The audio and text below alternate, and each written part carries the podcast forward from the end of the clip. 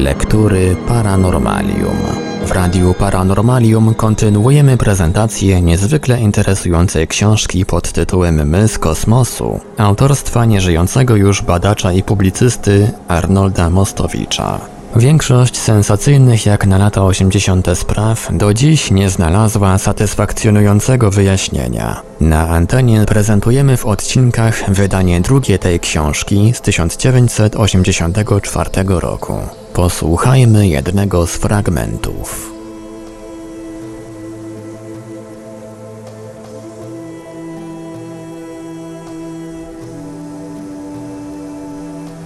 Celowo zupełnie rezygnuję w tej książce z odwołania się do argumentów powszechnie znanych i przez wielu autorów, bądź w prasie, bądź w książkach spopularyzowanych. Ale tak całkowicie dowodów tych pominąć nie sposób. Trudno bowiem w książce poświęconej problemom kontaktów paleoastronautycznych zrezygnować z przypomnienia wielkiego rozdziału prehistorii, jaki stanowią rysunki naskalne. Rysunki te spotyka się na całym świecie. Gdyby zebrać fotografie najciekawszych z tych rysunków i wydać je w postaci książki, wyszłaby z tego monografia pasjonująca. Ukazałaby ona, że wszystkie te petroglify zawierają wiele elementów wspólnych, wynikających nie tylko z faktu, że autorzy ich znajdowali się wszyscy na tym samym określonym szczeblu rozwoju kulturalnego i cywilizacyjnego, ale także i ten fakt, że wszystkie one były prawdopodobnie zainspirowane przez te same zjawiska, wydarzenia, które zapamiętała wyobraźnia pierwotnych artystów. Bo czymże innym jak nie takim wydarzeniem wytłumaczyć fakt, iż bardzo wiele przedstawionych na tych rysunkach postaci przedstawia istoty odziane tak, jak można by sobie wyobrazić odzianych kosmonautów z innych planet. Czymże wyjaśnić owe wszędzie spotykane kaski na głowach przedstawionych postaci, skafandry, jakieś urządzenia zawieszone bądź na piersiach, bądź na plecach istot, które bardzo często unoszą się, fruwają wręcz lub wsiadają do pojazdów, jakich ówczesna technika nie byłaby w stanie wyprodukować, ale których zarysy oddała fantazja nieznanych twórców. Wszystko to dotyczy zarówno rysunków odkrytych w Walka Kamienika we Włoszech, w Tassili w północnej Afryce, w Ferganie w Związku Radzieckim czy w Australii, a przede wszystkim w Peru. Czy taka identyczność wyobraźni nie skłania do przypuszczenia, że chodzi tu o rysunkową relację z tych samych wydarzeń, które zapisały się w zbiorowej pamięci ówczesnych społeczeństw?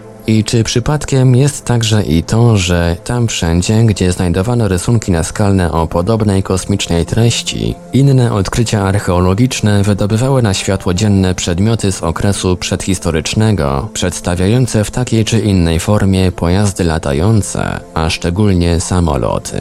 Przypomnijmy chociażby reprodukowane w książkach von Dänikena i innych samolociki ze złota, znajdujące się dzisiaj w muzeum w Bogocie, i drewniane modele samolocików z muzeum w Kairze. W tym ostatnim przypadku chciano widzieć koniecznie rzeźby ptaków i dopiero Międzynarodowa Komisja złożona ze specjalistów w 1971 roku uznała, że jednak chodzi tu o rzeźby samolotów. Przypomnijmy również choćby owe słynne figurki z dogu w Japonii, które mają kilka tysięcy lat, a które przedstawiają bez żadnej wątpliwości zminiaturyzowany kask z częścią skafandra. I tak dalej, i tak dalej. Nie starczyłoby stron tej książki na opisanie wszystkich tych odkryć archeologicznych, które zaszeregować trzeba gdzieś na pograniczu sztuki i techniki, a które są wszystkie świadectwem wydarzeń, jakie w jakimś sensie wiązały kosmos z ówczesnym człowiekiem.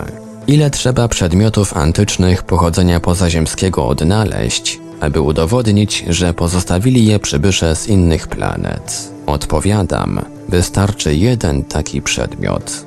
To cytat z książki Andrew Thomasa, którego prace w dziedzinie paleoastronautyki są nader w świecie cenione. Owe rysunki na pewno nie są pochodzenia kosmicznego. Owe modele być może, ale inne przedmioty? A może takim dowodem będzie odkrycie dokonane przez Maceveya, astronoma, autora książki Whispers from Space. Szepty kosmosu. Profesor Massivey, porządkując niektóre przedmioty w muzeum w Kairze, odkrył lusterko z miedzi pochodzące z czasów drugiej dynastii. Otóż lusterko to rzucało na ścianę bardzo delikatne widmo promienia świetlnego. Po zbadaniu okazało się, że jest ono pokryte niezwykle gęstą siatką dyfrakcyjną rzędu 5000 linii na 1 cm. Jeśli się zważy, że lustro to pochodzi sprzed 4500 lat, to pamiętając, że Egipcjanie nie byli w stanie wyprodukować takiego cudu nie tylko z przyczyn technicznych, ale także i dlatego chociażby, że nie znali falowego charakteru światła, zadać sobie musimy pytanie. Skąd owo lustro pochodzi? Mogę tutaj przytoczyć tylko odpowiedź profesora Maciveya. Twierdzi on, że przedmiot taki mógł dostać się na Ziemię tylko w ten sposób, iż przywieziony został z innej planety.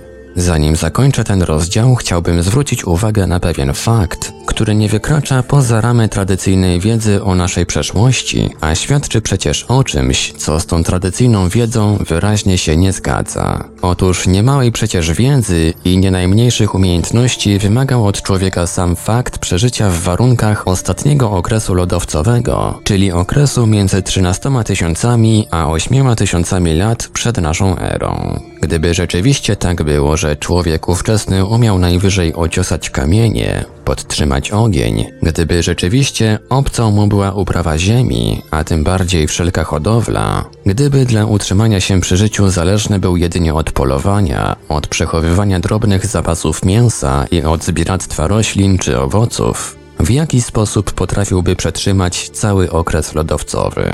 Wybitny uczony francuski Jean-Charles Pichon dostrzega brak logiki w tej koncepcji i tak pisze na ten temat. Niektóre ludy przeniosły się niewątpliwie do krajów ciepłych, inne już tam żyły. Ale w okresie największych zlodowaceń, kiedy mrozy ogarnęły Anglię, Francję i kiedy pod lodem znalazły się prawie wszystkie tereny zamieszkane przez różne rasy paleolitu, to znaczy tam, gdzie odnajdujemy ich ślady, w jaki sposób te ludy zdołały przeżyć. Nasuwa się tu myśl o rezerwach, szczególnie dzikiego zboża, chociażby dlatego, że tego rodzaju gatunki zboża wówczas przed rozwojem rolnictwa istniały, a z drugiej strony dlatego, że zboże zachowuje swoje walory odżywcze przez wiele tysięcy lat, czego najlepszym dowodem resztki ziarna, jakie znajduje się w grobowcach egipskich. Ale pomysł nie jest prosty. Zakłada bowiem przewidywanie, przezorność, jeśli były rzeczywiście robione zapasy, musiały być one rozpoczęte na wiele wieków przed wędrówką lodów, czyli innymi słowy, klęska musiała być zapowiedziana. Koniec cytatu. Drobnostka. Może ci archeologowie, którzy uważają, że właściwie wszystko z tej tak dalekiej przeszłości jest wyjaśnione, odpowiedzą na to pytanie zadane przez uczonego francuskiego. Przecież jeśli było tak, jak on zakłada, świadczyłoby to o tym, że ludy paleolitu rozporządzały olbrzymią wiedzą. Chyba, że zostały uprzedzone przez kogoś, kto tą wiedzą rozporządzał. Nie mam pewności, czy nas stać dzisiaj na takie dalekowzroczne przewidywania. Wystarczy przeczytać, co pisze prasa światowa o dyskusji na temat przyszłości naszego klimatu, dyskusji, która toczy się wśród ludzi nauki. W jakimś sensie pytanie to łączy się z pewnym odkryciem, które przeszło raczej niezauważone, a które zasługuje na to, by przynajmniej o nim wspomnieć. W listopadzie 1957 roku potężna koparka pracująca przy budowie jakiegoś gmachu w Hamburgu wydobyła z wykopu dwa kamienie przypominające swoim wyglądem głowy ludzkie.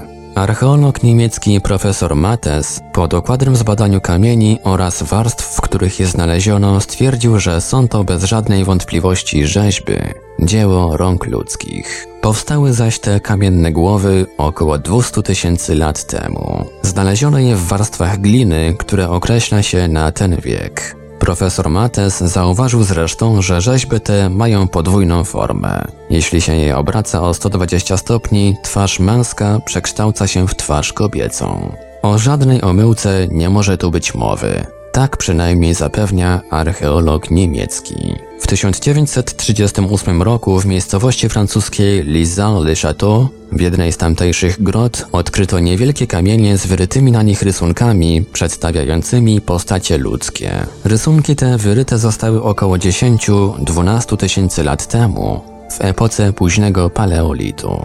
Otóż rzecz zadziwiająca. Kobiety i dzieci na tym wyrytym obrazku odziane są w stroje zupełnie dwudziestowieczne.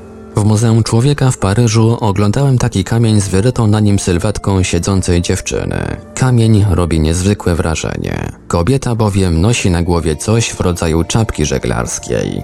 Odziana jest w spodnie. Na jednej nogawce spodni widać kieszeń, jak we współczesnych kombinezonach roboczych.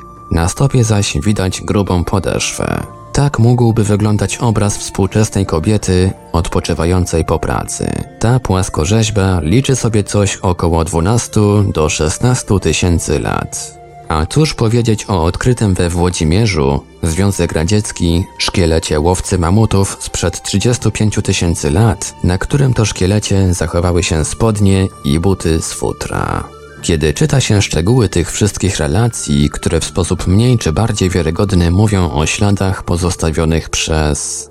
właśnie. przez kogo?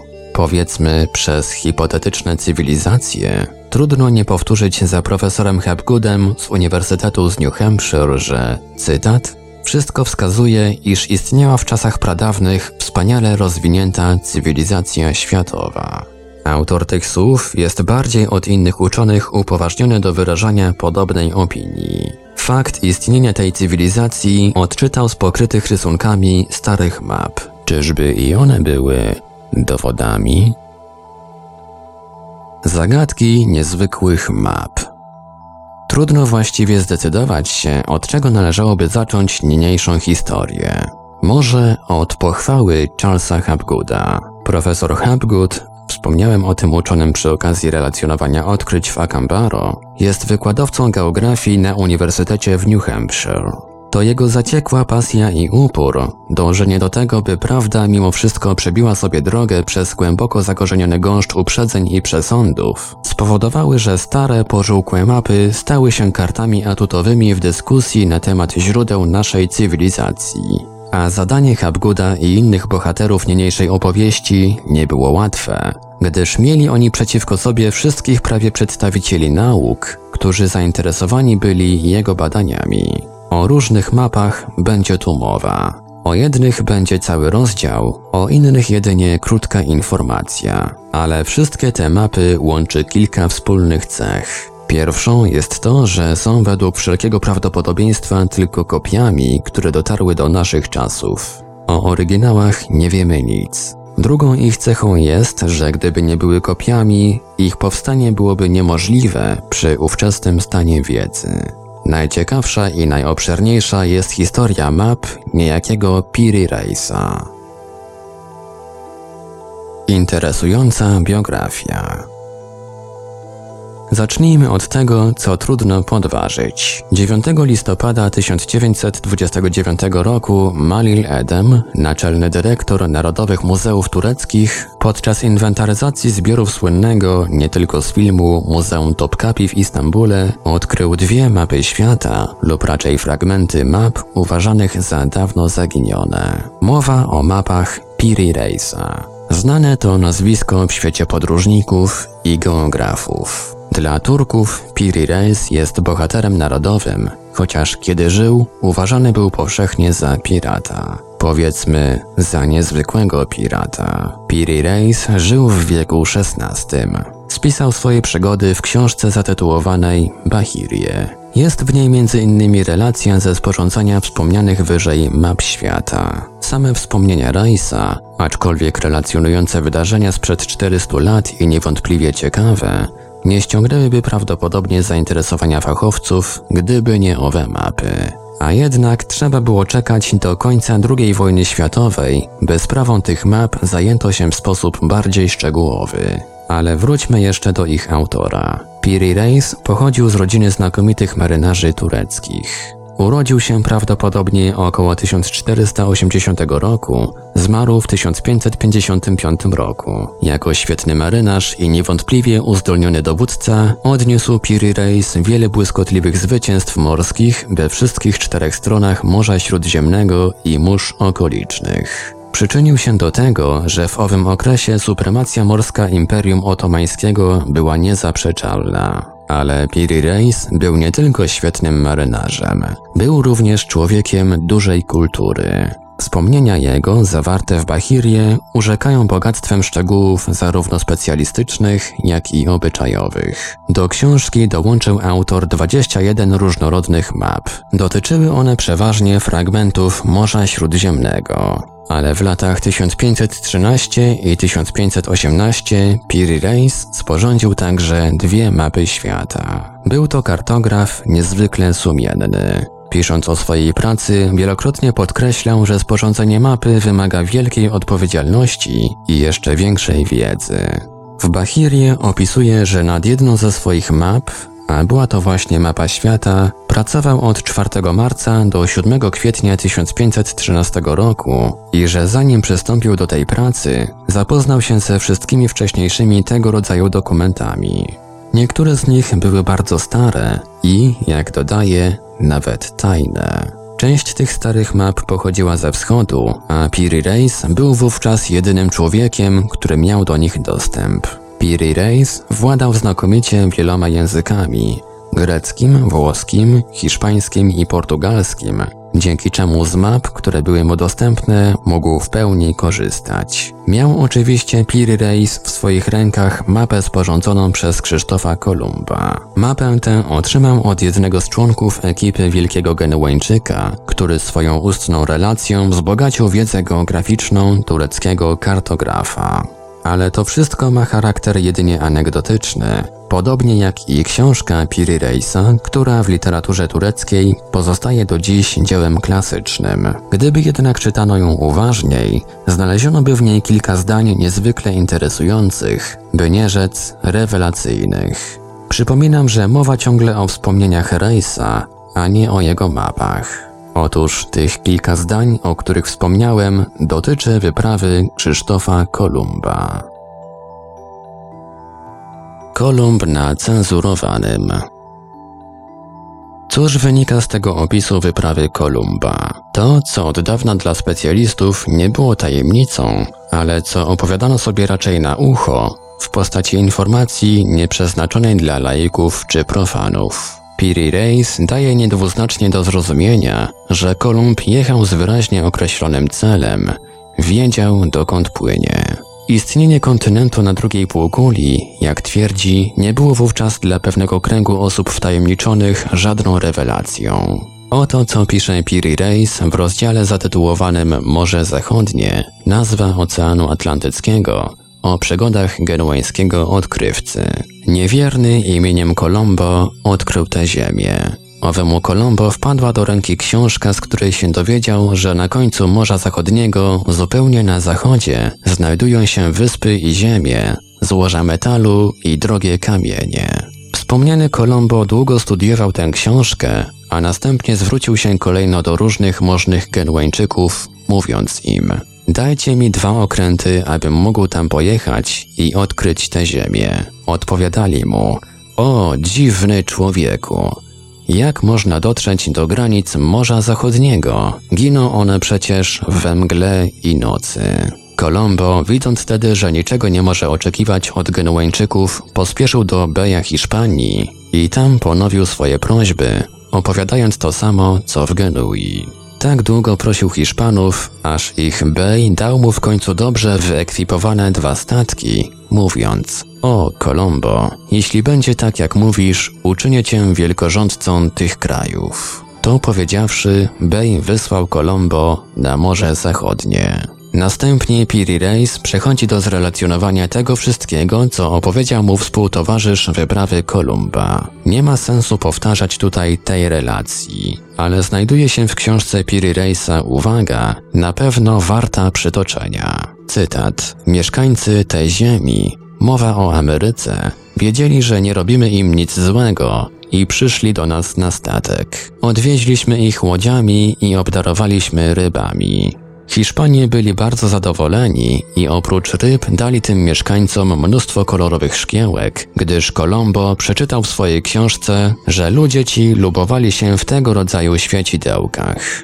Koniec cytatu. Szczegół to, jak widać, dosyć znamienny. Wybitny francuski badacz polarny i geograf Paul Emile Victor którego obszerna relacja stanowi kanwę niniejszej opowieści, pisze, że nikt ze specjalistów czytających książkę Piri Reisa nie zwrócił uwagi na to zdanie. Jest to o tyle ciekawe, że w przypisie do jednej ze swoich map Piri Reis wspomina raz jeszcze o książce, z której miał korzystać Krzysztof Kolumb i dodaje, że książka ta pochodziła z czasów Aleksandra Wielkiego. Trudno oczywiście powiedzieć, czy Reis miał tę książkę w rękach. Raczej nie, jak sądzi współczesny komentator, ale na pewno znał jej treść. W każdym razie z tego, co turecki bohater narodowy pisze, wynika, że Kolumb swą wyprawę organizował z jasno wytkniętym celem. Wierzył w to, co podawała owa cenna książka, a przyszłość miała go w tej wierze utwierdzić. Dziś wiemy, że i przed Kolumbem byli podróżnicy, którzy wyprawiali się na zachód i dopłynęli do Ameryki. Byli wikingowie, byli i inni. Niektóre nazwiska poprzedników Kolumba cytuje Piri Reis, na przykład Portugalczyków Nicola Giovanna, Antonia Le Genois. Pisze jeszcze Piri Reis. W mojej książce nie ma ani słowa, które nie opierałoby się na sprawdzonych faktach. Wszystkie mapy włączone do jego książki o tym świadczą. Najmniejszy błąd czyni mapę nie do użytku. Tak mówi marynarz, wybitny podróżnik i kartograf. Miejmy to na uwadze, przechodząc do najważniejszej części naszej relacji.